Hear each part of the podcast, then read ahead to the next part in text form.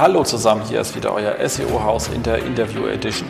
Spannende Gäste, spannende Stories mit Jens Hautrat, SEO at its best.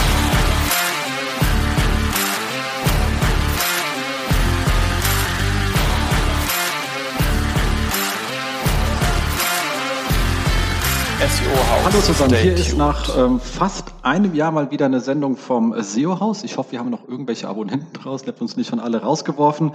Ähm, Erklärung, was, warum es ein bisschen länger gedauert hat, folgt später. Dafür haben wir heute keine Zeit, weil wir haben mit Lisa einen super Gast heute, Gästin. Wie sagt man, was, was ist denn das äh, äh, weibliche von Gast?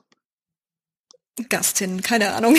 Egal. Also wir, wir bemühen uns, äh, gendergerecht zu sprechen. Ich übe noch. Ähm, mit fast 50 gehöre ich auch zu den alten weißen Männern. Aber der, der sich bemüht, nicht der, der das ignoriert. Okay. Also in diesem Sinne, Lisa, schön, dass du hier bist. Und ähm, wir kennen uns ja, weil wir mal für dich arbeiten durften. Also mehr Patrick als ich, weil er mehr etwas konnte, was dir geholfen hat als ich. Ähm, aber vielleicht magst du drei Worte zu dir selber sagen. Ja, ich bin die Lisa, ja, und wir kennen uns von der Solute GmbH. Da durftet ihr uns unterstützen beim Portal billiger.de. Und ich war dort Teamlead SEO. Ich bin inzwischen schon sechs Jahre im SEO-Bereich tätig und war neben billiger.de auch ähm, schon bei Burda unterwegs, die sich unter anderem um die wunderschönen Rezeptportale einfachbacken.de, das Kochrezept.de oder auch eatbetter.de kümmern. Ähm, ich bin inzwischen auch dank dir Mitglied im BVDW Expertenbeirat und darf dort ähm, bezüglich der SEO-Zertifikate unterstützen.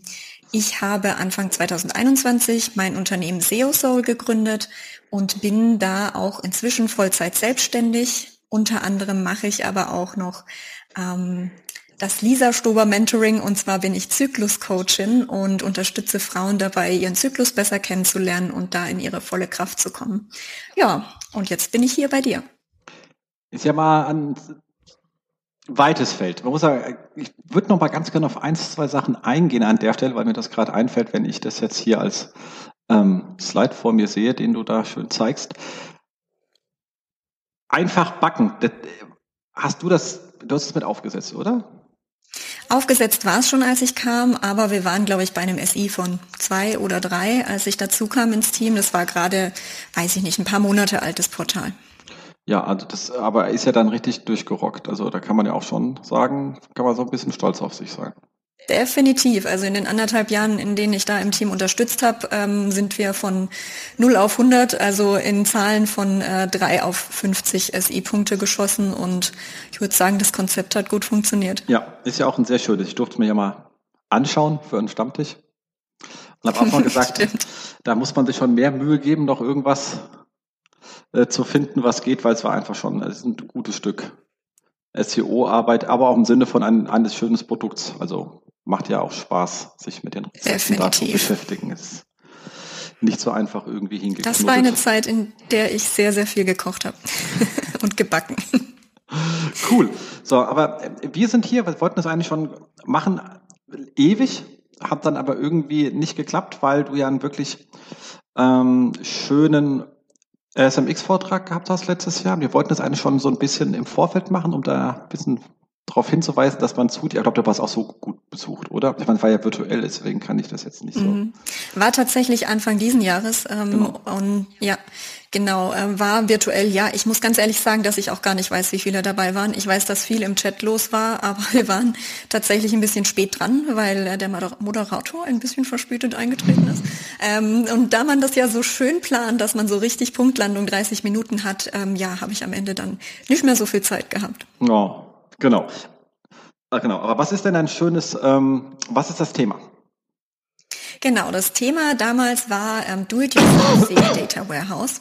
Und da habe ich ähm, aufgezeigt, wie man über ein Data Warehouse relativ schön Potenziale finden kann und Maßnahmen für seine SEO-Arbeit ableiten kann.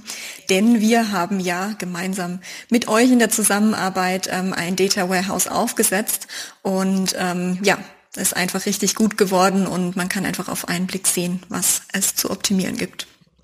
Exakt. Jetzt ist es aber so, dass wenn man ja sagt, ähm, ich möchte ein Data Warehouse aufsetzen. Das klingt ja immer so. Es gibt auch Firmen, die machen nur so etwas, also hier große Datenprojekte etc.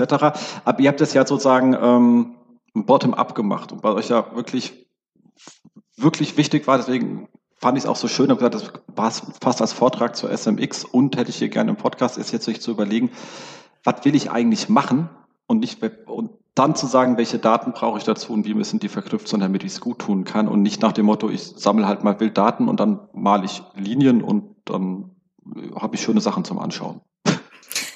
Ja, so ist es. Also das sollte man natürlich tun. Also da war sehr, sehr viel Vorarbeit reingeflossen. Ähm, gerade wenn man natürlich schon länger an einem Projekt arbeitet, wie es bei billiger.de der Fall war, dann weiß man natürlich ganz genau, wo die Pain Points ähm, sitzen, die man irgendwie weder aus der Search Console noch aus Systrix oder sonst wo rausbekommt, wo man einfach weiß, okay, irgendwie möchte ich das sichtbar machen, weil das ist was, was für uns super relevant ist, aber wir kriegen es irgendwie nicht sichtbar. Und man sitzt natürlich ganz oft als SEO, äh, das denke ich kennen viele, ewig in Excel-Listen rum. Also ähm, dort, dort, dort exportieren und die dann alle zusammenfügen. Also das war immer ein Riesenschmerz und das macht man ja regelmäßig immer wieder in der gleichen Manier und das kann man sich natürlich mit sowas sparen. Absolut. Aber dabei gebe ich jetzt dir das Wort. Das war nur so ein bisschen Vorgeplänkel. Und ich hake dann rein, wenn ich denke, ich kann noch was nachfragen. Ja, sehr gerne. Ja, wie sind wir dabei vorgegangen? Wir haben uns natürlich gefragt, also so der größte Painpoint war immer, ähm, ein Google-Update ist passiert. Äh, dann war es bei uns in der Firma oftmals so, dass da richtig Panik im Unternehmen ausgebrochen ist, weil ähm, bei uns tatsächlich ähm, sehr ähm, viele sich des Themas SEO bewusst sind. Ne? Das ist in so einem äh, digitalen Unternehmen eher, eher mal der Fall. Da muss man jetzt nicht noch Vorarbeit oder Vorwissen ähm, vermitteln. Dennoch ähm, war dann irgendwie so immer ganz groß äh, Panik und da dachten wir uns, natürlich setzen wir uns jetzt dann hin und versuchen alles zu analysieren, aber das müsste ja eigentlich einfacher gehen. Und wenn man natürlich ein SEO Data Warehouse hat, dann ähm, kann man da mit einem Klick eigentlich rausfinden, woran hakt es eigentlich, was könnten wir noch optimieren und was sind so unsere aktuellen Problemchen am Portal. Und ähm, ja, ich denke, es kennt jeder SEO äh, in seinem SEO ähm, Tagesgeschäft. Wir sind äh, super beschäftigte Menschen und es gibt einfach irgendwie immer alles zu, äh, zu tun. Wir sind so eine kleine Art eierlegende Wollmilchsau da in dem Bereich auch. Und ähm, das führt natürlich oft dazu, dass wir gar nicht erst dazu kommen, ähm, sowas wie ein Data Warehouse aufzubauen. Also man denkt sich immer so, ja, hätte ich auch schön und gut, aber ich habe dafür einfach keine Zeit. Und ich wollte mit meiner Präsentation bei der SMX einfach auch Bewusstsein dafür schaffen, dass man sich für solche Dinge Zeit schaffen sollte, denn ähm, ich weiß nicht, ob ihr das kennt, es gibt die sogenannte Eisenhower-Matrix, ähm, die so ein bisschen aufteilt, ähm, Aufgaben aufteilt ähm, zwischen Wichtigkeit und Dringlichkeit. Und da gibt es eben verschiedene Felder ähm, und oftmals halten wir uns in einem Feld auf, das da heißt wichtig dringend, das sind solche richtige Brände, die man löschen muss, also uns ist der Server abgeraucht oder irgendwelche URLs sind kaputt oder ähm, weiß ich nicht, ähm, also Dinge, die schnell erledigt werden müssen. Und das passiert dann halt öfter, dass wir uns weniger in Sachen aufhalten, die wichtig und nicht dringend sind. Und ähm, das sind eben aber so ein bisschen auch in Unternehmen gesehen so ein bisschen die Cash-Cows, ne, weil da müssen wir einfach Zeit investieren, äh, die wir ähm, oftmals nicht haben. Aber es bringt uns auf lange Sicht halt sehr, sehr viel. Ne, weil wenn ich die Daten nicht jedes Mal neu aufbereiten muss, sondern einfach einen Export machen kann, ähm, dann habe ich halt so viele Stunden gewonnen. Ähm, aber man muss natürlich erstmal sehen, dass man eben, dass es sich lohnt, diese Zeit zu investieren. Ja, und wenn man jetzt losgehen möchte, so ein Data Warehouse aufzubauen, dann ist es ähm, sehr kühn zu denken, man könnte das alleine tun. Ähm, oftmals vereint man als SEO ja mehrere Rollen. Also bei mir war das damals auch so, dass ich eben den SEO-Exporten, Experten, also den Stakeholder ähm, verkörpert habe, aber eben auch den Product Owner dieses Projekts ähm, verkörpert habe man braucht natürlich noch einen Data Scientist. Ähm, je nachdem, wie ähm, detailliert man das aufsetzen möchte, kann man das auch alleine probieren, aber ist natürlich sehr zeitintensiv. Ähm, und so bildet sich eben dann dieses Data Science Team aus, aus diesen Experten. Und ähm, dann kommt man eigentlich auch richtig gut, ähm, sage ich jetzt mal, vom Fleck und kann da einiges auf die Beine stellen. Ja, dann würde ich mal ähm, weiter reinstarten. Wenn wir uns jetzt anschauen, wie wir so ein Data Warehouse aufsetzen könnten, dann ähm, guckt man sich natürlich an, welche Datenquellen kann ich dafür verwenden. Also wir hatten es ja gerade schon drüber, man sollte nicht einfach blind loslaufen. Also als allererstes haben wir uns hingesetzt und uns eine Liste runtergeschrieben, welche Reports brauchen wir, wo haben, fehlen uns Daten, wo sehen wir nicht genug ähm, und haben uns dann eben überlegt, in welchen verschiedenen Datenquellen können wir das finden. Also das kann zum Beispiel die Google Search Console natürlich sein. Ähm, das kann ähm, der Screaming Frog Schrägstrich euer Portal sein, also eure Live-Daten, ähm, weiß ich nicht, so wie Statuscodes, ähm, Title, Description etc. Solche Dinge, die man mit dem Screaming Frog, Frog richtig gut crawlen kann. Und dann kommt natürlich noch das Web-Tracking dazu, ähm, was ja bei den meisten Google Analytics ist, bei uns äh, in dem Fall Econda war. Ja, und all das zusammen kann man dann eben anknüpfen an ein schönes Visualisierungstool und da bietet Google eben kostenlos das Data Studio an und so haben wir das ähm, aufgebaut, dass sozusagen all unsere Datenquellen dann in Google Data Studio gelaufen sind. Ähm, einen kleinen Umweg muss man da gehen. Also ähm, es gibt so dieses Prinzip. Magst du kurz einhaken? Genau, ganz, ganz kurz. Ich denke, das ist wirklich eine zentral wichtige Sache. Ich kriege so viel also auf, bin ja auf vielen Konferenzen unterwegs, aber auch man sieht ja, was Leute schreiben und sagen, guck mal hier, voll die coolen Data Studio Auswertungen. Und dann sind es immer Data Studios, die direkt mit Konnektoren irgendwie an ähm, die Search-Konsole angebunden sind, wo ich schon direkt weiß, okay, das sieht jetzt nice aus, aber sobald du was wissen willst, bist du lost, weil diese Konnektoren einfach nicht erlauben zu drillen sich zu bewegen, hochzudrillen, runterzudrillen, ordentlich zu filtern. Das ist immer ziemlich pain in the ass und man ist äh, massiv limitiert. Und deswegen kommst du jetzt ja zu deinem Meet the Monster Thema. so ist es, genau. Äh, hier in der Präsentation sieht man jetzt äh, ein wunderschönes Monster. Also allgemein die ganze Präsentation ist so ein bisschen auf SpongeBob-Thema aufgebaut. Ähm, deshalb schaut euch die gerne mal entweder auf meiner Website an oder über Slideshare. Genau, Link kommt natürlich in die Kommentare, da findet ihr es dann auch. Genau, die ist nämlich ganz schön anzusehen. Ähm, genau, so ist es nämlich. Also ähm, eigentlich sollte man immer, wenn man sowas baut, ähm, ein ETL aufsetzen.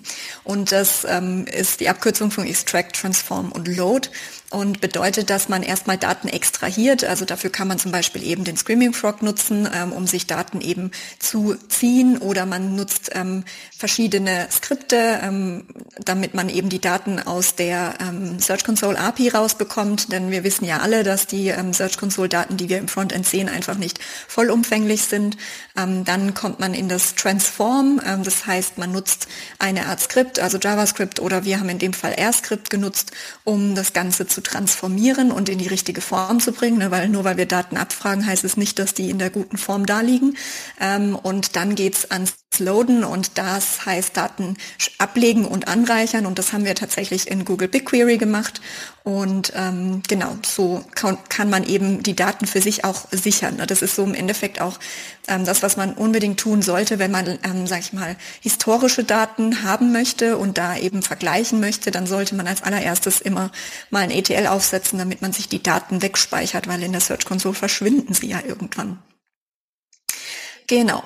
In der Präsentation seht ihr jetzt wunderschön, wie SpongeBob mit seinem ähm, fünffach, sechsfach Cacher durch die Gegend rennt und versucht, diese Quallen einzufangen. Denn äh, wir gehen jetzt mal ins Extrahieren der Daten.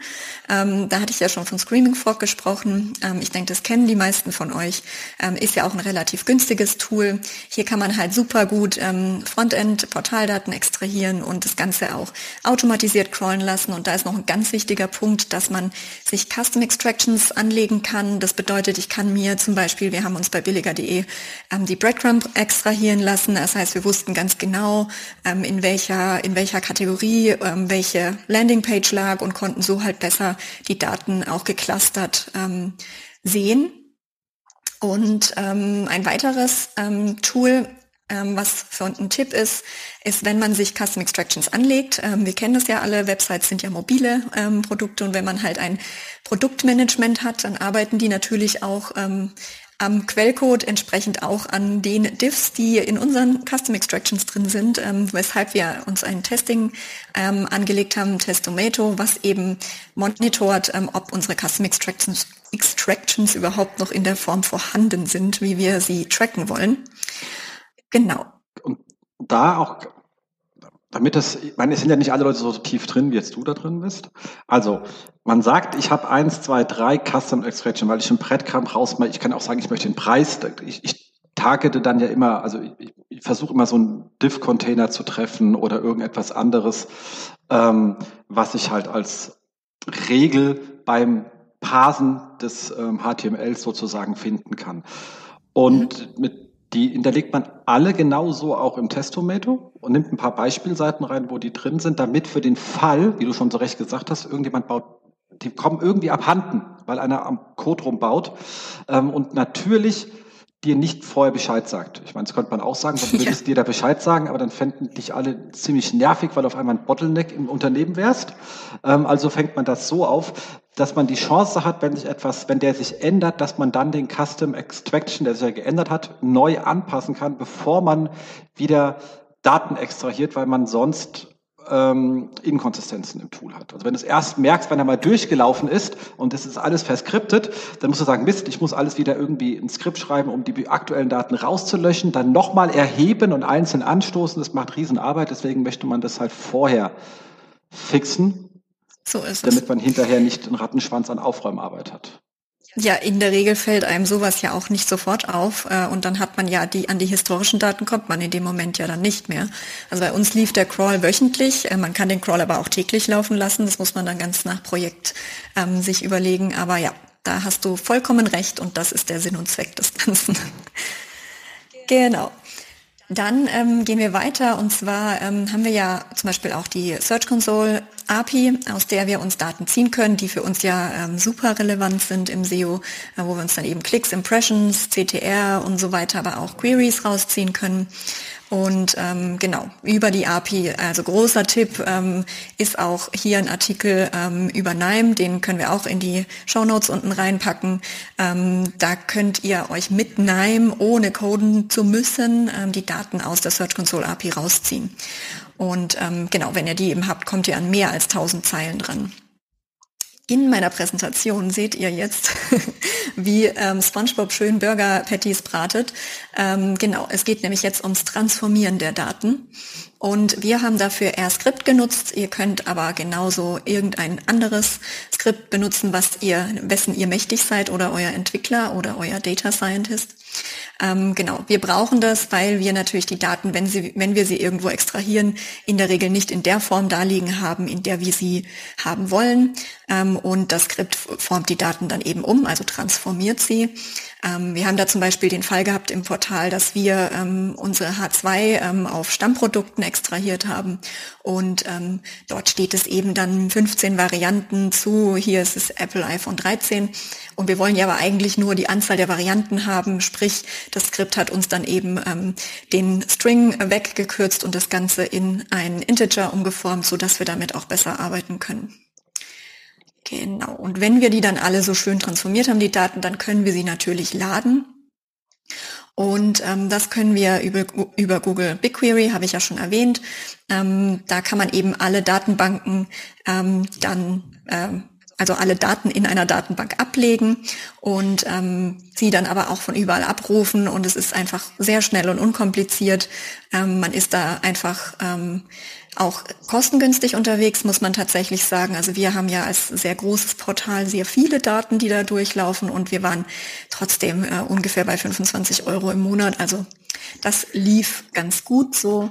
Und ähm, ja, man kann tatsächlich eben, das ist einfach eine Datenbank, bloß Cloud-basiert. Ne? Man kann da einfach wunderschön mit SQL dann auch arbeiten und Dinge abfragen. Da sollte man nur dran denken, dass man eine Begrenzung reinhaut, weil sonst ähm, wird, kann es teuer werden, wenn man sich aus Versehen mal eine Million Zeilen abfragt. Genau, da, das öfter tut. Da auch wirklich der Hinweis, wir arbeiten ja auch mit äh, BigQuery.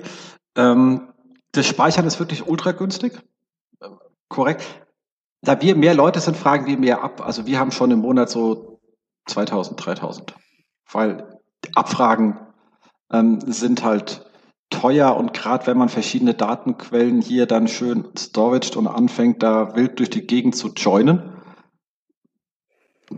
SQL-Leute ja. wissen jetzt, was wir meinen. Der Rest, nee, es geht ja. nicht um Drogen. Ähm, äh, dann äh, kann das äh, schnell auch etwas ähm, teurer werden. Aber nun haben wir halt auch wirklich sehr viele Leute, die wir hier heavy täglich damit arbeiten. Und dann finde ich, ist es wieder überschaubar und dann fragt, wenn mich jetzt einer fragt, Faulrad, warum macht ihr denn das? Kostet ja Geld, kannst ja keinem in Rechnung stellen. Nee, ist sogar doppelt doof als Unternehmen, das Leute berät. Wir sind auch noch, wir sind deswegen signifikant schneller. Das ist für jemanden, der Stunden abrechnet, auch nicht die beste Entscheidung gewesen. Ich bin ein schlechter Unternehmer. Egal. Immer das Beste für den Kunden. Genau, absolut. Genau, also ich spreche natürlich total von Inhouse-Daten. Ne? Also ich meine, ich bin auch, ähm, ich hatte ein Team äh, unter mir mit zwei Mitarbeitern, also wir sind ein überschaubares Team, die das da Abfragen tätigt. Genau. Wenn wir jetzt mit den Daten arbeiten wollen, ähm, dann gibt es verschiedene Möglichkeiten. Zum einen hatte ich ja auch schon Google Data Studio erwähnt, aber ähm, vorher können wir auch sehr viel Vorarbeit auch schon über NIME leisten. Ähm, sprich, NIME ist für mich eher so ein bisschen eine Art des Arbeitstool gewesen. Das heißt, wenn ich mal so ein bisschen grob mir die Daten anschauen wollte, auch im ganzen Testing-Prozess, ob das Data Warehouse so läuft, wie ich das möchte, habe ich NIME sehr viel benutzt. Ähm, denn NIME ermöglicht ähm, die Daten eben auch ohne Skript ähm, aus dem äh, aus BigQuery abzufragen. Und ähm, dort kann ich auch schon tatsächlich ähm, transformieren, ohne jetzt ähm, skripten zu können. Ich kann da eben Daten anreichern, ich kann Tabellen zusammenführen etc. Und NIME ist tatsächlich in der Basisversion kostenlos.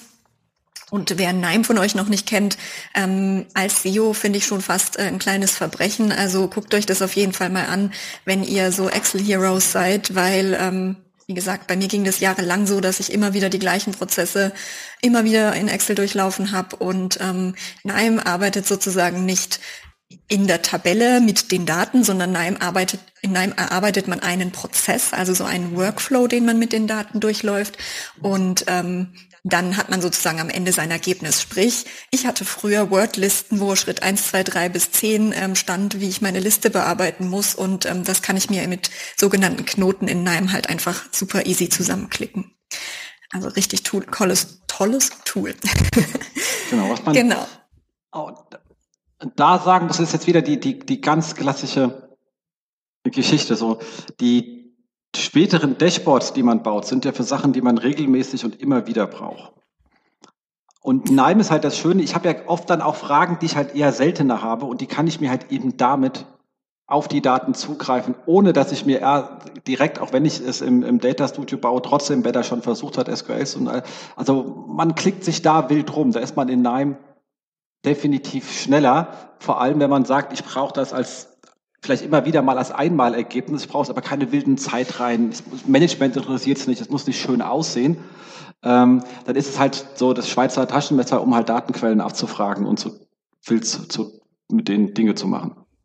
Ja, das ist ein super schönes Bild für Neim, ein Schweizer Taschenmesser. Tatsächlich.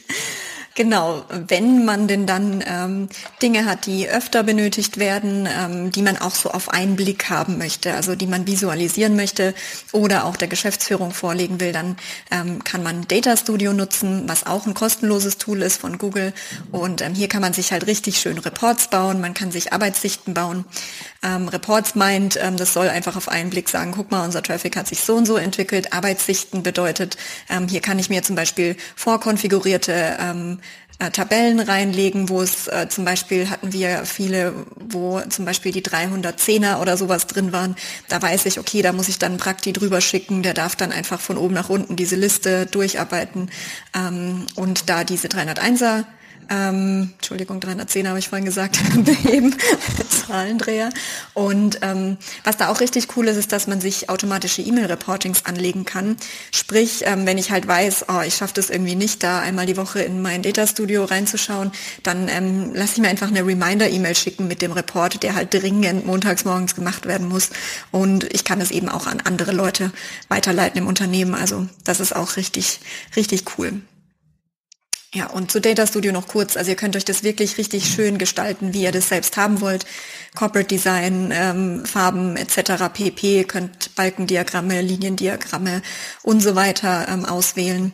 Also seid ihr da ganz frei. Genau, also was wirklich besonders ist und auch das wieder das Schöne, weil es zu dem Anfang passt, was du gesagt hast, eben Workflow, also Arbeitslisten zu erzeugen, weil ich kenne auch viele Dashboard-Projekte, dann sieht das irgendwie schön aus.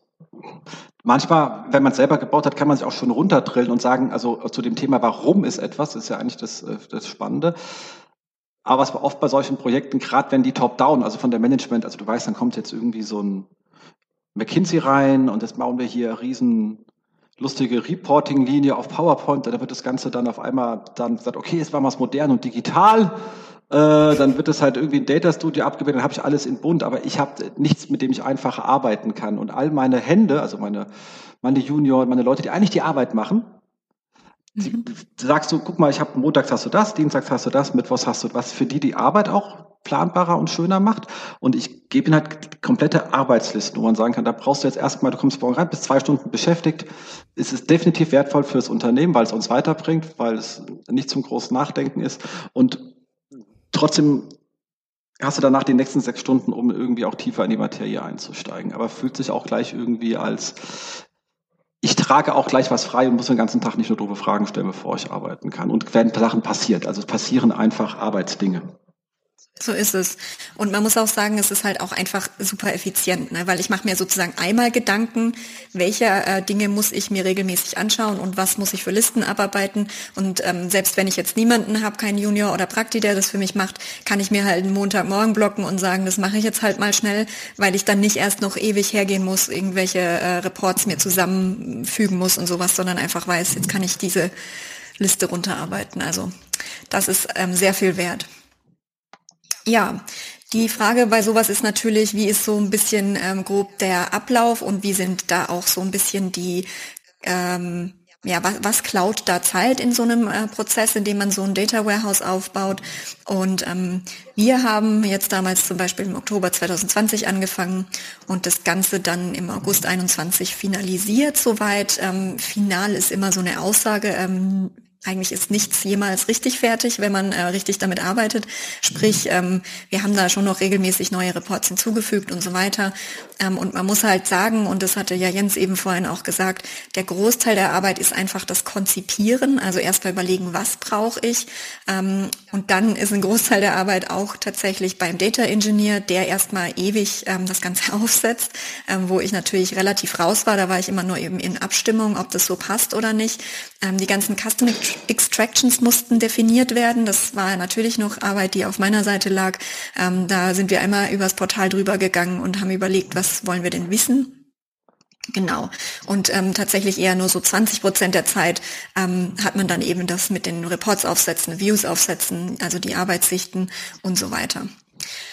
Es gibt ähm, tolle Tools, die man ähm, bei Richtung Projektmanagement bei sowas äh, nutzen kann. Also ich weiß jetzt ja nicht, wer hier zuhört und wie tief er im ähm, agilen Projektmanagement drin ist. Ähm, wenn man jetzt kein Tool wie Jira im Unternehmen nutzt, dann kann man sich auch behelfen mit Notion.so, ähm, können wir auch in die Show Notes packen ist wirklich ein super geiles Tool. Ich nutze es hauptsächlich auch, um Notizen zu machen, aber die haben auch eine richtig tolle Kanban-Funktion, in der man wirklich ein Kanban-Board aufsetzen kann und sich Tickets und Tasks hin und her schieben kann. Also das ist wirklich kostenlos und kann ich jedem empfehlen und ähm, ist natürlich auch cloud-basiert. Entsprechend kann man von überall drauf zugreifen. Ganz wichtig, wenn ihr sowas erstellt, ihr wisst wirklich irgendwann im Prozess nicht mehr, was haben wir da anfangs nochmal definiert und ähm, wie war nochmal die Definition von dieser Custom Extraction oder wie haben wir nochmal gesagt, wie die Daten aussehen sollen. Macht euch eine Dokumentation, die könnt ihr auch super gut ähm, eben in Notion ablegen oder ihr habt Confluence oder sowas. Ähm, macht das auf jeden Fall, dokumentiert weg, was ihr entscheidet und wieso ihr das entscheidet, damit ihr später noch versteht, wieso Dinge so aufgesetzt sind, wie sie aufgesetzt sind. Ja, und dann äh, folgt natürlich äh, eben der, hier im Bild sieht man jetzt eine, diese sehr alte ähm, Schnecke, die bei SpongeBob da ähm, über den Boden kriecht, äh, denn wenn äh, ich und der ähm, Data Scientist im Q&A-Prozess des Ganzen waren, während wir da drin waren, das ist schon ein relativ langer Prozess, aber man kommt ja sozusagen immer einen weiteren Schritt ans Ziel ran und man lernt seine Daten in diesem ähm, in diesem Qualitätssicherungsprozess halt auch super gut ähm, kennen. Ne? Also ihr könnt dann in Zukunft auch viel besser damit arbeiten. Wenn ihr das jetzt ganz extern machen lasst und keiner ähm, da dabei ist im Prozess, dann kriegt ihr das vorgesetzt und dann seid ihr erstmal ewig damit beschäftigt, euch mit den Daten zu beschäftigen. Und wenn ihr da im Prozess halt drin seid, dann wisst ihr gleich, wo was zu finden ist. Genau, dann waren wir tatsächlich schon ungefähr bei der Finalisierung und ähm, haben alles fertig. Hier sieht man jetzt SpongeBob, wie er tanzt. Und ähm, genau, das heißt, wir haben damals wirklich ein richtig großes Data Warehouse aufgebaut, was so ungefähr ähm, Dimensionen hatte ähm, von 52 Custom Extractions oder auch 50 ähm, unterschiedlichen Data Studio Reports. Ähm, wir lassen den Crawl immer sonntags laufen. Äh, Quatsch, der fängt freitags an, der läuft dann übers Wochenende. Der läuft ähm, 27 Stunden, also das ist schon eine ganz schöne Weile. Und ähm, genau, wir haben auch zum Beispiel 15 Tabellen in äh, BigQuery liegen, über die wir dann eben unsere 50 Reports zusammen schustern können. Genau. Ja, dann kann ich natürlich mal noch grob drauf eingehen, was kann man sich denn jetzt so alles zusammenklicken? Ähm, wie kann man sich, ich habe hier jetzt in meiner Präsentation, das könnt ihr euch gerne anschauen, ähm, tatsächlich Step by Step erklärt, wie man sich jetzt sowas, ähm, wie man den Crawl einrichtet, die Custom Extractions richtig definiert, das prüft und sowas. Ähm, aber das ist natürlich jetzt hier schwer zu erläutern. Ähm, und wie man dann die Daten eben auch ins BigQuery hochlädt ähm, und dann eben von Data Studio auf die Daten in BigQuery zugreift und die ähm, in einen schönen Report dann am Ende reinfügt. Ähm, man hat, wie gesagt, ich vorhin schon gesagt habe, immer die Wahl zwischen ähm, schön anschaulichen Balkendiagrammen, Kuchendiagrammen, ähm, Zeitachsen und so weiter. Ähm, kleiner Tipp am Rande, ich starte in der Regel, wenn ich mir Daten abfrage, erstmal mit einer Tabelle weil ich da einfach auf einen Blick sehen kann, was ist da drin in den Daten, weil wenn ich mir jetzt dann direkt äh, eine Zeitachse reinklicke, dann ähm, könnte die potenziell schön aussehen und so wirken, als ob ich da das sehe, was ich sehen möchte, aber ich kann es am Ende nicht so wirklich sagen. Ähm, sprich, fangt erstmal mit einer Tabelle an, könnt die danach noch transformieren. Genau, wenn ihr dann euch eine Tabelle geklickt habt, dann ähm, Schaut euch an, ob da die KPIs, KPIs rauskommen, die ihr wollt. Könnt ihr da auch noch hinzufügen oder wieder entfernen. Ihr könnt auch wunderschön filtern, ob das jetzt Datumsfilter sind oder anderes. Ich würde euch generell immer empfehlen, erstmal einen kleinen Datumsbereich anzuschauen, zwecks Datensparen. Ähm, also klickt euch erstmal einen kleinen Datumsbereich ähm, rein, damit ihr seht, ist es das, was ich eigentlich sehen will, bevor ihr eben große ähm, Datenbereiche da reinzieht, weil nämlich genau diese Abfrage, die von Google Data Studio auf BigQuery gemacht wird, das ist die, die dann eben Geld kostet, je nachdem wie viel. Und ähm, ja, so ist es. Also wir haben zum Beispiel damals einen Report gebaut, wo wir auf einen Blick sehen konnten, ob uns Google-Updates getroffen haben. Der war ganz simpel zusammengeklickt ähm, aus ähm, Klicks und Impressionen. Und wir haben das Ganze einfach noch geclustert auf bestimmte Themengebiete. Ihr könnt es auch auf bestimmte Seitentypen oder sowas clustern, damit ihr auf einen Blick im Vergleich seht, was ist da passiert ähm, und könnt dann relativ schnell sehen, hat mich das Update wirklich getroffen oder ist nur aus irgendeinem Grund der SE abgerutscht oder ist es wirklich auch im Traffic zu sehen. Genau, was haben wir denn hier noch an schönen Reports? Also ähm, ein Thema, was tatsächlich auch, denke ich, für viele relevant ist, ist, ähm, wenn man äh, Dinge, also Title-Varianten anpasst. Die ähm, Title und Description sind ja ein bisschen unser Aushängeschild, deshalb ist natürlich die Optimierung dieser unheimlich wichtig. Ich glaube, da verwenden immer noch viel zu wenig SEOs ausreichend äh, Zeit dafür. Ähm, wenn man einen ähm, eine Änderung dann einbaut, dann ist natürlich das Schwierigste, wie tracke ich das Ganze? Also wie kriege ich es hin, dass ich ähm, sehen kann, hat diese Änderung zu einem Erfolg, also zu einem Anstieg ähm, der CTR geführt oder halt nicht oder sogar schlimmstenfalls ähm, das Ganze verschlimmert. Ähm, da kann man eben einen Bericht zusammenstellen aus den Google Search Console Daten, aus Crawl-Daten und diese ganzen Daten dann eben noch anreichern mit den unterschiedlichen Title-Varianten. Also die kann man jetzt zum Beispiel einfach durchzählen, ähm, sagen Variante 1, 2, 3 oder ich sage Variante von Januar ähm, 21, Variante von März 21 und was weiß ich was. Und so hat man auf einen Blick dann relativ schön, ihr seht das jetzt leider nicht in einem Schaubild ähm, drin, ähm, wie die Veränderungen laufen können. Also wir haben dreimal unseren Titel verändert ähm, im Verlauf von, jetzt muss ich kurz gucken, ähm, tatsächlich drei, vier Monaten. Also da waren wir wahrscheinlich auch ein bisschen schnell unterwegs. Also ich würde immer dem ein bisschen mehr Zeit geben. Ähm, und man sieht halt hier tatsächlich, dass das, dass die CTR stetig angewachsen ist, weil ich das wirklich hier jetzt auf den Punkt sehen kann. Ne? Das ist hier ein spannender Ding. Und ähm, dann hätten wir noch verschiedene Arbeitssichten, davon hatten wir ja vorhin gesprochen, ähm, diese sogenannten Views. Ähm, da kann man sich zum Beispiel auch einen richtig tollen Report zusammenklicken ähm, bezüglich Keyword-Kannibalisierung. Sowas kann ich mir natürlich auch in Systrix anschauen, sagen jetzt bestimmt viele, aber ähm, hier kann ich natürlich auf einen Blick sehen, ähm, also kann die URLs wirklich ähm, auf einen Blick vergleichen. Denn bei Systrix äh, gehe ich dann erstmal her und sehe, ah, okay, die eine URL wurde durch die andere ersetzt, ja, aber welche war jetzt die bessere? War das jetzt eine gute Veränderung oder eine schlechte?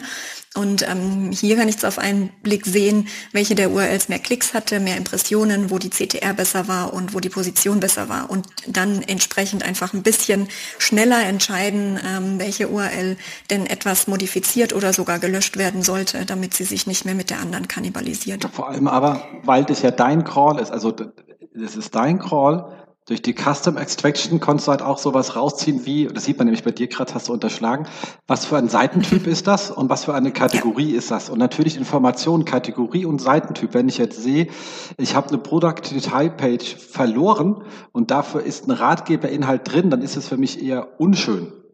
Oder wenn ich sehe, etwas kommt von Handy und jetzt ist etwas von Waschmaschinen drin, dann ist es wahrscheinlich auch nicht gut. So, sozusagen. Ähm, und das ist natürlich Information, die kann ein allgemeines Toolanbieter wie Systrix gar nicht, äh, erstmal technisch können die Kollegen das schon, nur die müssten sich mit jeder einzelnen Webs, also das, das, da gibt kein Businessmodell auf für den Pricing, null Chance. Ähm, und dementsprechend ist man da natürlich auf einen Blick wesentlich äh, schneller und schlauer, als das irgendein Tool, was für alle etwas anbieten muss, äh, leisten kann zu dem Preis. Definitiv, so ist es. Also das ist wirklich ein sehr, sehr schöner Report, ähm, der eben auch in eine super tolle Arbeitsliste münden kann, gesetzt den Fall, man hat jemanden, der die Liste bearbeitet, der da auch ein bisschen mit Köpfchen dran geht. Ne? Man sollte jetzt natürlich auch nicht sagen, die URL hat jetzt halt mal mehr Klicks gehabt und eine höhere Position, also eine bessere Position ähm, und deshalb löschen wir die andere oder was weiß ich, leiten die weiter oder so. Also da muss man auch schon immer doch, doch noch mit Bedacht dran gehen. Man kann sich das aber wirklich so anfüttern, dass man vielleicht noch andere Dinge dran fügt, dass es immer simpler wird sagen wir es mal so. Ähm, man kann natürlich auch ähm, Dinge, das ist eher so, so eine ähm, kleine ähm, Aufräumenaktion, dass man sagt, man identifiziert unterschiedliche Ankertexte. Das kann man ja auch super gut über Screaming Frog machen, doch ähm, da muss man wirklich noch mal eine Weile mit den ähm, Daten arbeiten, dass man das in einer schönen Form darliegen hat. Hier haben wir das eben einfach so gemacht, dass wir ähm, die Daten eben auch wieder verbunden haben. Also wir konnten hier also relativ easy ähm, den Anchor-Text, die URL, ähm, dann die Anzahl, das ist natürlich auch was, also die Summen, wie oft ein bestimmter Anchor-Text ähm, vorkommt und ähm, ja, wie viele unterschiedliche Anchor-Texte es vielleicht auch für eine gewisse URL gibt, ähm, aufzeigen. Ich habe jetzt eine Liste vor mir, wo halt aus, bei einer URL 15 unterschiedliche Ankertexte da sind, ähm, ist natürlich, da schrillen ja die Alarmglocken. Ne? Man sollte ja natürlich eine URL immer mit einem Ankertext verlinken.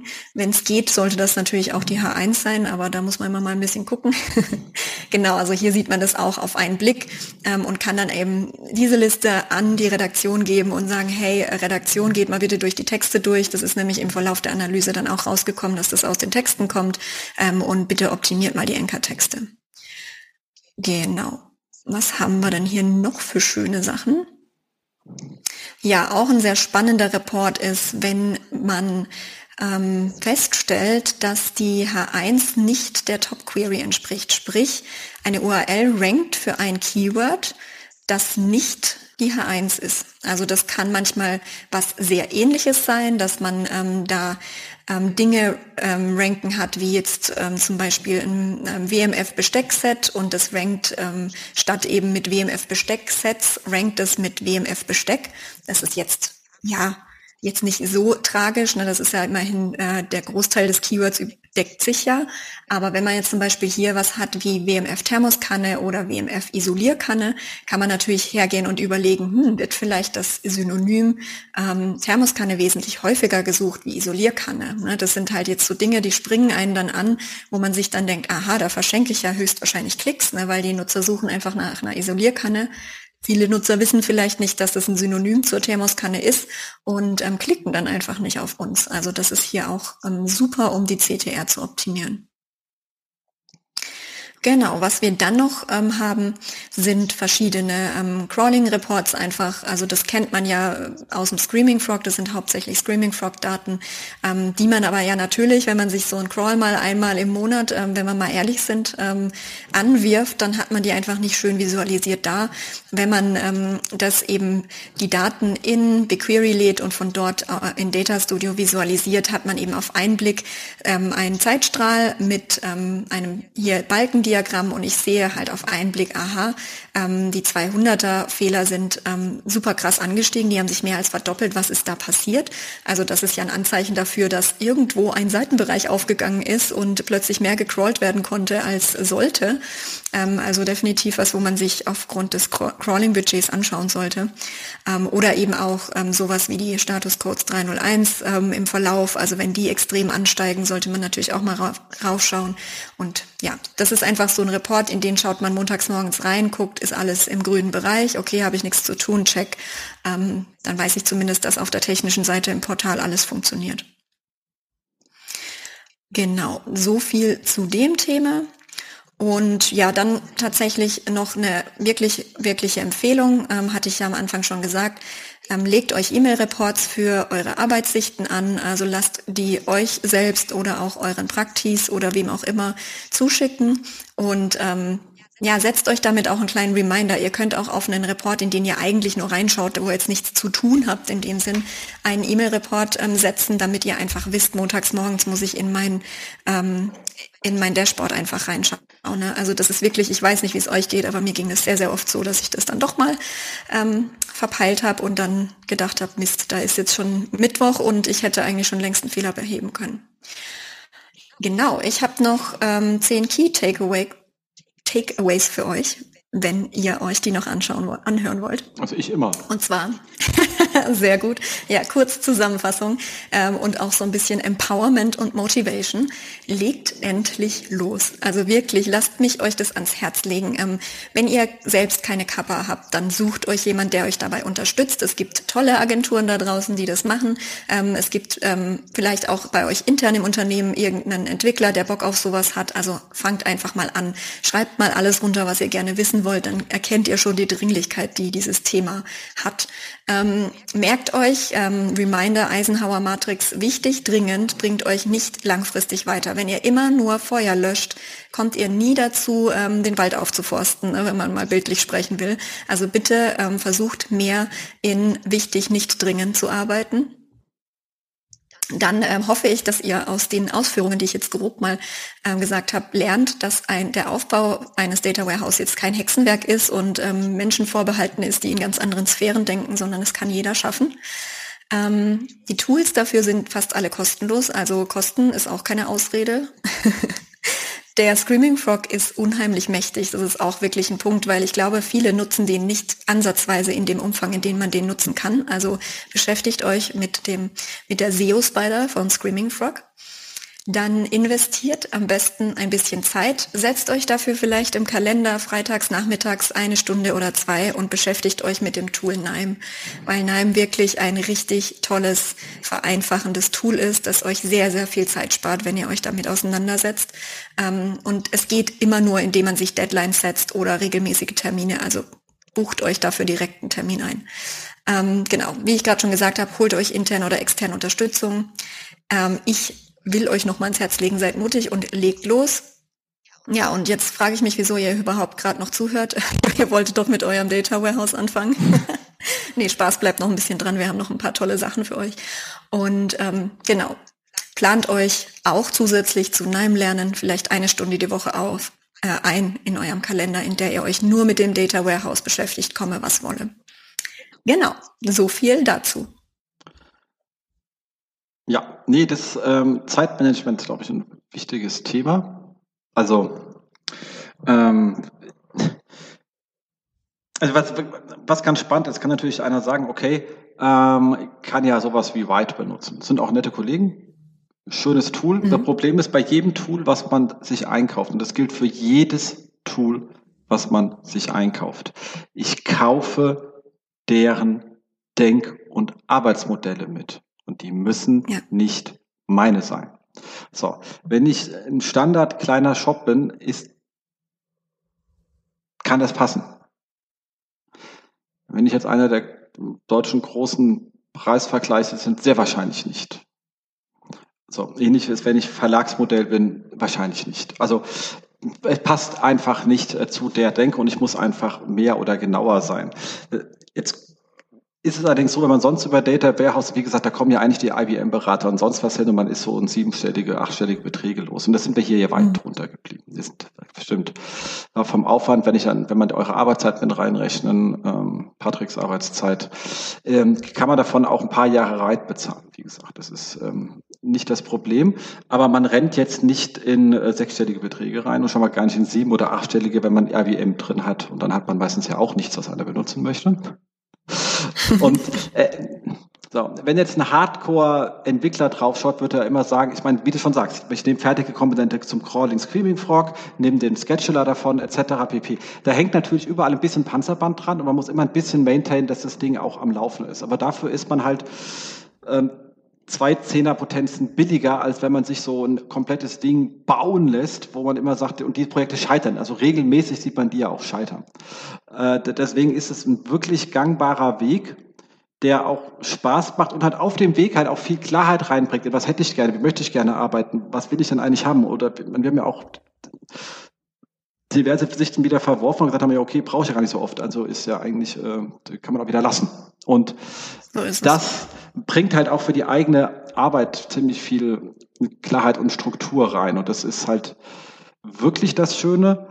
Und ähm, wir hier, also beziehungsweise Team Patrick, Johannes und was unsere Data-Leute sind, haben sich das auch alle beigebracht. Die sind jetzt vom Haus aus alle keine Data Warehouse Leute. Bisschen Nime, bisschen R, Python, whatever.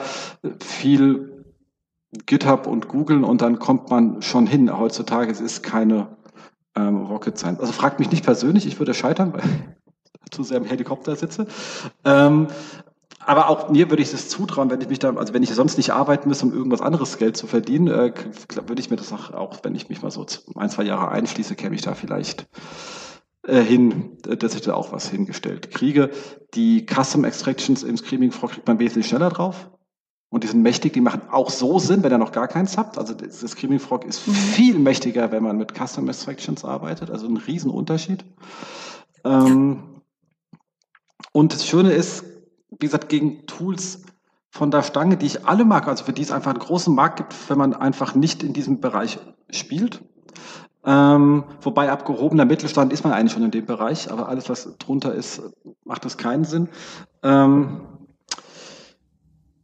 ich habe die Daten halt selbst in der Hand. Also ist bei Tool-Anbietern immer so ein Problem. Ich weiß nicht so ganz, wie die hinten dran arbeiten. Also weil ich habe jetzt auch schon äh, Tobi Schwarz, Audisto, auch groß im Crawling, äh, mit ihm ja schon oft viel unterhalten und dann habe ich gesagt, du, dann erzählte mir, wie er seine interne Link-Power rechnet und dann würde ich sagen, die würde ich so nicht machen. Also ich sehe das komplett anders. Jetzt basieren seine Werte aber auf seinem Weltbild. Ich weiß, ich möchte nicht sagen, wer von uns beiden recht hat, können wir gar nicht feststellen. Wir haben einfach unterschiedliche Meinungen. Aber ich kriege automatisch seine und ich muss da mit der arbeiten und, und viele sind sehen das eben nicht bewusst. Und das ja, und du musst sie erstmal verstehen, das ist ja auch noch sowas. Genau, ne? und das ist halt einfach das Schöne, wenn man halt so sagen kann, ich arbeite hier halt auf Roh, äh, ziehe sie mir ins BigQuery und fange an, selber an, die Sachen zu gewichten, wie ich sie für richtig halte, dann kann ich mich immer noch irren. Also wie gesagt, ich will jetzt nicht sagen, dass ich jetzt beste SEO of the World bin und nur ich recht habe, aber ich habe schon gerne meine Philosophie drin in der Bewertung. Ja, definitiv. Also jeder sollte nach seinem Erfahrungsschatz eben auch seine Bewertung der Daten und seine Verarbeitung der Daten einsetzen. Und nochmal kurz zu dem Thema zurück, wie viel Vorerfahrung braucht man? Also das war auch mein erstes Data Warehouse, das ich entwickelt habe.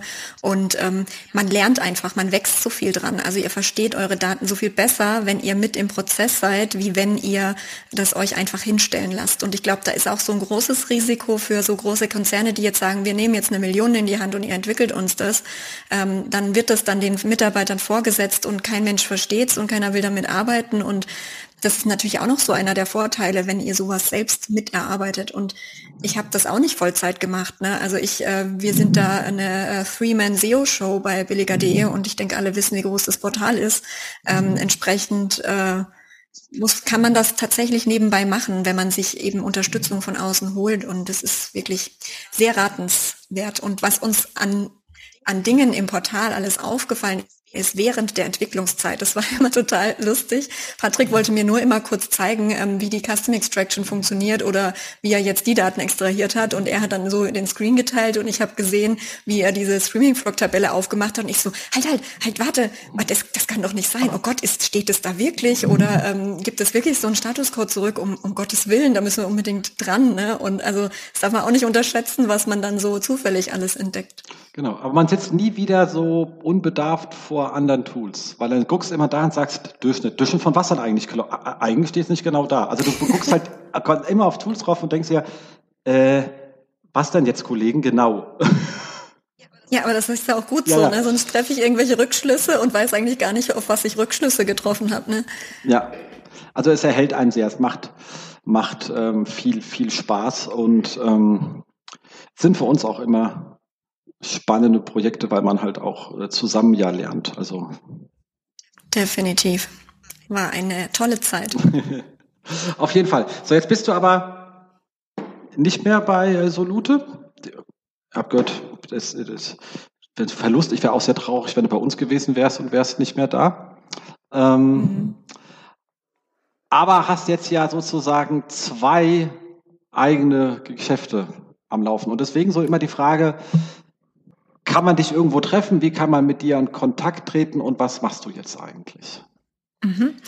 Also ihr dürft sehr gerne mit mir in Kontakt treten, auch wenn ihr das jetzt spannend fandet, was ich jetzt hier erzählt habe ähm, und was ich da gemacht habe. Da unterstütze ich euch sehr, sehr gerne in Form eines Mentorings äh, und gebe euch da ähm, Tipps, wie man eben es schaffen kann, sowas zu realisieren im eigenen Unternehmen und kann da auch tatsächlich unterstützend an der Seite stehen. Aber mein Herz schlägt bezüglich SEO Soul, meiner ähm, SEO-Firma, die ich gegründet habe, eben bei der, an, der Weiterbildung ähm, von jungen SEOs äh, oder noch nicht SEOs. Also wenn ihr im Digitalbereich unterwegs seid, ihr sagt, ich finde das Thema SEO so spannend, ich möchte gerne in diese Branche rein, ähm, aber ich weiß nicht wie. Ähm, oder ihr seid Einzelunternehmer und möchtet gern ähm, lernen, wie ihr SEO anbieten könnt oder wie ihr eure eigene Website optimiert, dann könnt ihr gerne in eins meiner Coachings kommen. Ihr findet meine Basic-Angebote auf meiner Website, die wir euch auch unten verlinken, seosoul.de und ähm, könnt mir aber auch immer gerne schreiben. Also es äh, hat sich bisher immer was gefunden, äh, wenn jemand spezifische Wünsche hatte und ich mache da tatsächlich in 1 zu 1 schon eine kleine SEO-Ausbildung mit euch. Also ihr könnt wirklich von meinem kompletten Erfahrungsschatz von sechs Jahren lernen und ich war ja auch bei ein paar namenhaften Portalen, also da ist einiges drin. Ähm, so viel zum SEO-Bereich. Kurze Frage. Ähm, was ist denn jetzt, ich mhm. bin jetzt hier so ein, ich bin jetzt kein Einzelunternehmer, aber ich bin hier so ein, ich was, ähm, Mittelständler. Kleiner Mittelstand ist in Deutschland ein blödes Wort. Das geht ja von irgendwie 50 Leuten bis 5000 und also egal. Ich will jetzt so eher sowas in dem Bereich so 100, 200 Leute oder so. Ich habe da so ähm, einen im, im, im, im Online-Marketing rumsetzen oder und plus einen Kaufmann, Frau für E-Commerce, was man ja mittlerweile machen kann. So, und jetzt sage ich, ich möchte SEO selber intern aufbauen. Das ist, wenn das auch für dich was sagst, okay, ich schule eure Mitarbeiter einmal inhaltlich, aber auch um mit ihnen mal so einen Arbeitstag durch, also so eine Arbeitswoche oder Arbeitsmonat, weil das ist ja, man muss ja nicht gleich Data Warehouse aufbauen, sondern ich kann ja schon sagen, es macht euch Sinn, dann einmal die Woche, zieht den Report und mhm. arbeitet den ab. Also das zu sehen, sagst du, unabhängig von Strategie ist mal rein taktisch die Sachen, die man, diese klassischen SEO-Maintenance-Themen ordentlich zu verbringen, ein bisschen erklären, warum man das tut und die erstmal sozusagen ans Laufen zu bekommen, so dass die Hälfte ihrer Arbeitszeit mit sinnvollen Maintenance-Tätigkeiten voll ist. Dann brauchen sie ja so gar keine Berateragentur oder sonst irgendwas, sondern kommen ja wirklich so selber ins Arbeiten. Ja, mein Ziel ist tatsächlich so, Hilfe zur Selbsthilfe zu leisten. Ich möchte gerne Leut Leute befähigen. Ähm, ich möchte nicht sagen, ihr seid jetzt an mich für immer gebunden, weil nur ich weiß, wie das funktioniert. Ähm, daher, wenn man ein Unternehmen ist, äh, das jemanden da sitzen hat, der ähm, sehr vollgepackt ist, aber das Thema SEO mitbehandelt oder in Zukunft behandeln soll, dann ist das genau das, was ich tue. Also ich möchte euch da einführen. Ich möchte diesen Mitarbeitern zeigen, wie sie ihr Grundsetup für SEO ähm, schaffen, so dass sie in Zukunft einfach effizient effizienter laufen können, so dass SEO wirklich auch mal, tut mir schwer, äh, sehr weh, das als SEO zu sagen, aber nebenbei laufen kann, weil ich meine, ich bin ja auch Realist ähm, und ich weiß, wie es in Unternehmen aussieht und äh, man muss halt gucken, wo das Geld hingeht. Aber genau, genau das würde ich tun. Cool. So, und jetzt hast du noch das zweite Standbein, das vorhin schon erwähnt. Geht ganz weit weg vom Thema. So ist es, genau. Ähm, ja, ich habe ja über viele ähm, Ausbildungen und Weiterbildungen von meinen Mitarbeitern gemerkt, dass ich einfach sehr, sehr gern mit Menschen arbeite und dass es mir auch immer so ein bisschen ein Anliegen war, wie geht's denn diesen Menschen wirklich? Also was steckt denn für ein Mensch hinter dem Mitarbeiter und ähm, was kann man für den tun? Also ich habe so ein starkes Bedürfnis, Menschen zu helfen und als ich gemerkt habe, ja, weil ich mein so SEO-Leben und ähm, Leben im digitalen Umfeld ist ja sehr, sehr schnelllebig, ähm, da hatte ich selbst persönlich ich auch so die Erfahrung, dass man da irgendwie schnell mal so ein bisschen ähm, sich verliert oder auch irgendwie nicht so weiß, ähm, wo man seine Energie am besten hinstecken soll. Und da ist mir tatsächlich damals Zyklus-Achtsamkeit ähm, über den Weg gekommen. Also es geht tatsächlich um den weiblichen Zyklus. Und ähm, man muss einfach sagen, dass äh, wir in einer dennoch, ähm, dass wir da schon viele Fortschritte gemacht haben, einer sehr männergeprägten Welt äh, leben und ähm, wir sozusagen ja ständig funktionieren müssen. Das hat ja auch mit unserer Gesellschaft an sich zu tun. Und ähm, ich habe für mich damals gelernt, aha, ich bin eine Frau, ich funktioniere gar nicht an jedem Tag in meinem Zyklus gleich. Also es gibt einfach unterschiedliche Zyklusphasen, in denen ich unterschiedliche Stärken habe. Und es lässt sich super gut ins Arbeitsleben integrieren. Also ich kann super gut im Arbeitsleben sagen, okay, ähm, es ist jetzt Zyklusphase ähm, PMS-Periode oder sowas angesagt. Da bin ich einfach nicht so super leistungsfähig. Da ähm, beschäftige ich mich mit Dingen, die jetzt nicht meine volle Kapazität brauchen, wo ich einfach mal ein bisschen was in Ruhe abarbeiten kann. Ähm, da plane ich am besten auch nicht unbedingt irgendwie irgendwelche Speaker-Events ein, weil ich da einfach nicht so Bock drauf habe, im Rampenlicht zu stehen und unter Leuten zu sein. Genau. Und da mir das sehr, sehr viel geholfen hat, mich und meinen Arbeitsalltag zu strukturieren und mich besser zu verstehen, möchte ich das anderen Frauen oder Menstruierenden näher bringen und ähm, habe deshalb als Zyklus-Coachin gestartet. Ähm, mich findet man auf Instagram unter lisa.stober.mentoring, verlinken wir euch auch unten. Und ähm, ich kann einfach nur jeder Frau, die hier jetzt gerade zuhört, ans Herz legen, sich mal mit ihrem weiblichen Zyklus zu beschäftigen. Ob ihr das in Form eines Coachings dann macht ähm, oder in Form eines Gruppencoachings, das ich anbiete, ist euch überlassen. Aber fangt einfach mal an, mir zu folgen. Damit habt ihr schon viel gemacht ähm, und informiert euch darüber, weil ihr werdet wirklich ganz, ganz viele Aha-Momente haben. So geht's meinen Coaches ganz oft. Ähm, und allein durch das Wissen, das sich ähm, dadurch entwickelt, könnt ihr einfach schon ein bisschen bewusster leben und mit euch umgehen und ja, das war mir ein Anliegen und deshalb gehe ich da drin gerade voll auf und liebe es, was ich tue. Das glaube ich. Bietest du es auch für Männer an? Also so verstehe deine Frau besser? Ja, das ist tatsächlich auch ein großer Punkt. Also Männer dürfen mir auch sehr, sehr gerne folgen, denn äh, ihr werdet viel, vieles lernen. Also ähm, Männer kriegen das ja meistens mit, wenn ähm, diese PMS-Phase ist. Ne? Also das nennt sich auch der zyklische Herbst. wenn die Frau dann äh, ein bisschen gereizt herüberkommt.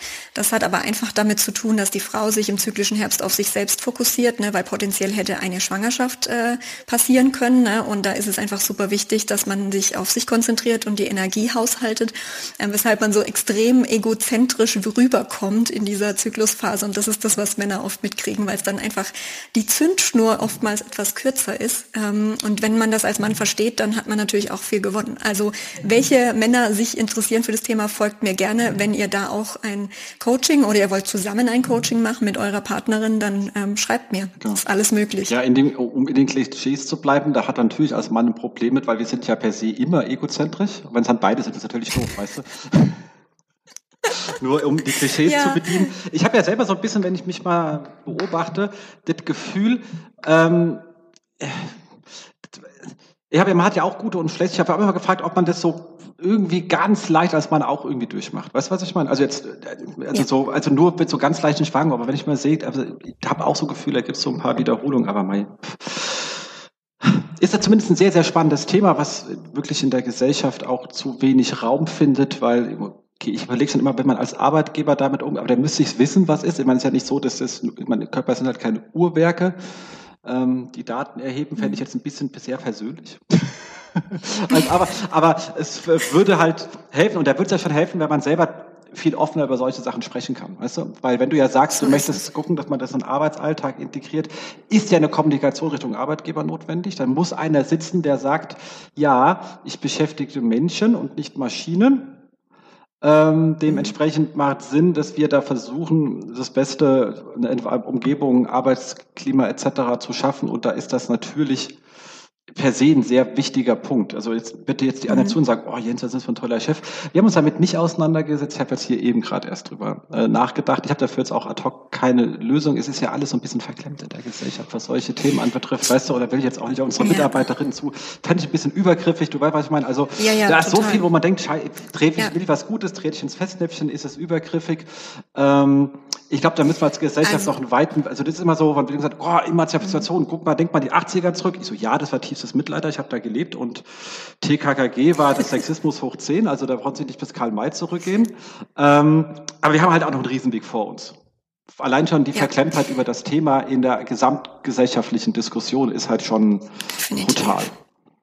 Definitiv. Also es gibt tatsächlich Unternehmen, ähm, erst vor kurzem mich mit einer ausgetauscht, die nennt sich Vision Period.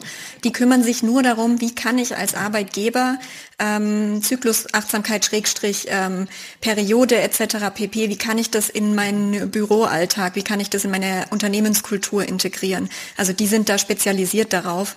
Ähm, ich hatte das tatsächlich jetzt eher auf der Ebene gemeint, dass wenn man einen Job hat, in dem man relativ flexibel arbeiten kann und ähm, als SEO kann man das in der Regel. Ich kann mir ja in der Regel aussuchen ähm, von montags bis freitags, wie genau ich meine Arbeit verteile. Dann kann ich mir natürlich meine Woche so planen oder meine Monate so planen, dass ich das für mich sozusagen entsprechend geschickt plane. Umso besser, wenn, ähm, sage ich jetzt mal, Vorgesetzte ähm, und Teammitglieder da Bescheid wissen. Aber wie du schon sagtest, das ist natürlich ein sehr brenzliches Thema und es ist völlig verständlich, dass da nicht jede Frau sagt, ich möchte damit offen rausgehen, weil es einfach auch noch viel zu stigmatisiert ist. Also ich glaube, dass die meisten Frauen ähm, wahrscheinlich noch männliche Vorgesetzte haben und davon nicht, ähm, nicht äh, wahrscheinlich ein, ein, ganz kleiner Teil davon so offen äh, drüber kommuniziert, wie du das wahrscheinlich tun würdest. Und ähm, das ist äh, definitiv noch nicht so weit, dass wir da wirklich, ähm, ja, sage ich jetzt mal, so weit wären. Ähm, das ist nämlich auch so die Schwierigkeit zum Beispiel mit diesem Periodenurlaub, der jetzt in Spanien ähm, äh, ja, sage ich mal, integriert wurde, ähm, da ist natürlich auch das Problem, du musst ja dann offen kommunizieren. Ich habe jetzt meine Periode, ich brauche den Periodenurlaub. Und wenn du da jetzt so ein ähm, Mann aus einer vielleicht älteren Generation sitzen hast, der irgendwie das noch nicht, noch nicht davon gehört hat und irgendwie sich damit auch nicht beschäftigen möchte, dann fällt es dir natürlich entsprechend schwer, das zu thematisieren. Absolut. Da ist natürlich Absolut. ein gesellschaftlicher Wandel auch vonnöten. Und das ist auch einer der Gründe, weshalb ich mit dem Thema einfach losgegangen bin. Weil je mehr Frauen über sich selbst Bescheid wissen, desto selbstbewusster können sie mit dem Thema nach außen auftreten und desto selbstbewusster können sie akzeptieren, was mit ihnen in ihrem Zyklus abläuft. Und ähm, so können wir daran arbeiten, dass die Gesellschaft sich da auch ähm, dahingehend einfach ein bisschen öffnet. Exakt. Stigmatisiert ist genau der richtige Begriff, weil es fehlen die Umgangsformen. Mhm. Also es fehlen die also wie kann ich jetzt darauf zugehen und dass, dass jemand das wie so ein MeToo-Thema fühlt, weißt du, und, und vice versa, wie kann ich als Frau auf meinen, meinen Vorgesetzten, meinen Nie-Vorgesetzten, weil da geht's halt einfach, aber trotzdem, es ist auch da nicht ein Standardthema. Ähm, es fehlen einfach die gesellschaftlichen, sicheren Umgangsformen dazu und die brauchen wir halt dringend. Deswegen finde ich das super, dass man da heute auch mal hier im SEO-Podcast drüber gesprochen haben. Voll. Denn ähm, Zyklusachtsamkeit kann halt einfach PMS-Schmerzen, äh, PMS und Schmerzen reduzieren, weshalb vielleicht ein Periodenurlaub am Ende gar nicht mehr notwendig wäre. Also allein das Wissen darüber ändert schon so viel. Und jede Frau, die sagt, sie erkennt eine schmerzvolle Periode einfach an und lässt es so, der möchte ich bitte ans Herz legen, sich mal ein bisschen einzulesen und am besten mir zu folgen. Ähm, denn es muss nicht sein. Man braucht keine Schmerzen im Zyklus. Ähm, das ist nicht von der Natur so vorgesehen. Und wenn man gebrochenes Bein hat, sagt sagt man ja auch nicht, naja, das tut jetzt halt weh, aber ich lasse das jetzt halt so, wie es ist. aber komischerweise machen die meisten Frauen das mit ihrer Periode so. Ähm, aber es müsste so nicht sein. Schmerz ist immer ein Zeichen dafür, dass irgendwas nicht richtig stimmt im Körper. Absolut. So, dann sind wir, glaube ich, fertig. Dann mache ich noch kurz einen Abbinder mit einem Hinweis. Wir haben, jetzt muss ich selber ganz kurz äh, nachschauen, weil ich es nicht mehr aufgeschlagen habe, um mal zu gucken. Wir machen ja in Darmstadt immer den SEO-Stammtisch, auf dem du auch schon sehr oft warst, aber diesmal bist du, glaube ich, kurz vorher im Urlaub. Für dich wird das ein bisschen knapp, richtig? So genau. ist es. Und zwar machen wir dem am 8. September in Darmstadt. Ähm, Wir haben immer ein bisschen Geld an der Bar hinterlegt. Wir haben einen super Vortrag von ähm, Rebecca zum Thema ähm, V-Lounge Monitoring. Kommt auch viel Neim vor, für wer, wer Lust hat, kann ich das nur empfehlen. Und wir suchen noch Leute, die Bock haben, ihre Webseite einzureichen für eine Seilklinik, die ich dann da machen werde. Vielleicht mit Thomas dem Mint vielleicht auch nicht, steht noch nicht so ganz fest. Ähm, wie es dann Corona-situationsmäßig aussieht. Äh, trotzdem freuen wir uns. Also wer Lust hat, uns einzureichen, einfach ähm, SEO-Stammtisch Darmstadt googeln, kommt ja auf die Seite, findet unsere Kontaktdaten, schreibt uns eine E-Mail und sagt, ihr werdet gern dabei. Und ähm, vielleicht äh, kriegt ihr dann eine schöne kleine Seilklinik über eure Website gemacht. Ihr solltet aber auch wirklich vor Ort dann sein. Ähm, und das, wie gesagt, Ganze am 8.9. ab 19 Uhr. Das ganze Team von uns ist auch da, weil wir auch gleich Mitarbeitertag mit dran machen. Also es wird, wird lustig, wer irgendein von uns gesagt hat, der Partner, das wollte schon immer mal kennenlernen, da kriegt ihr alle auf einem Haufen. Wir freuen uns, wenn er vorbeikommt. Und ich danke dir für, für den super Vortrag und den Zykluseinblick. Wie gesagt, sehr, sehr gerne. Zeitklinik kann ich nur empfehlen reicht es ein, äh, habe ich auch schon gemacht, ist echt erkenntnisreich, selbst wenn man, wie Jens ja schon gesagt hat, vieles schon sauber hat, fällt einem doch noch mal was auf und ein. Ähm, ja, vielen Dank, dass ich da sein durfte und das Thema noch mal hier präsentieren durfte und ich hoffe, dass ich einige ermut ermutigen kann, sich mit dem Thema Data Warehouse zu beschäftigen, um sich einfach in Zukunft das Leben ein bisschen leichter zu machen. Absolut. Und dann würde ich sagen, Habt eine schöne Zeit, bis wir uns dann das nächste Mal hören. Wir kommen wieder und äh, bis dahin. Tschüss. Das war sie, die aktuelle Ausgabe des SEO-Haus. Wir bedanken uns bei euch für die geteilte Aufmerksamkeit und hoffen, die Show hat euch gefallen.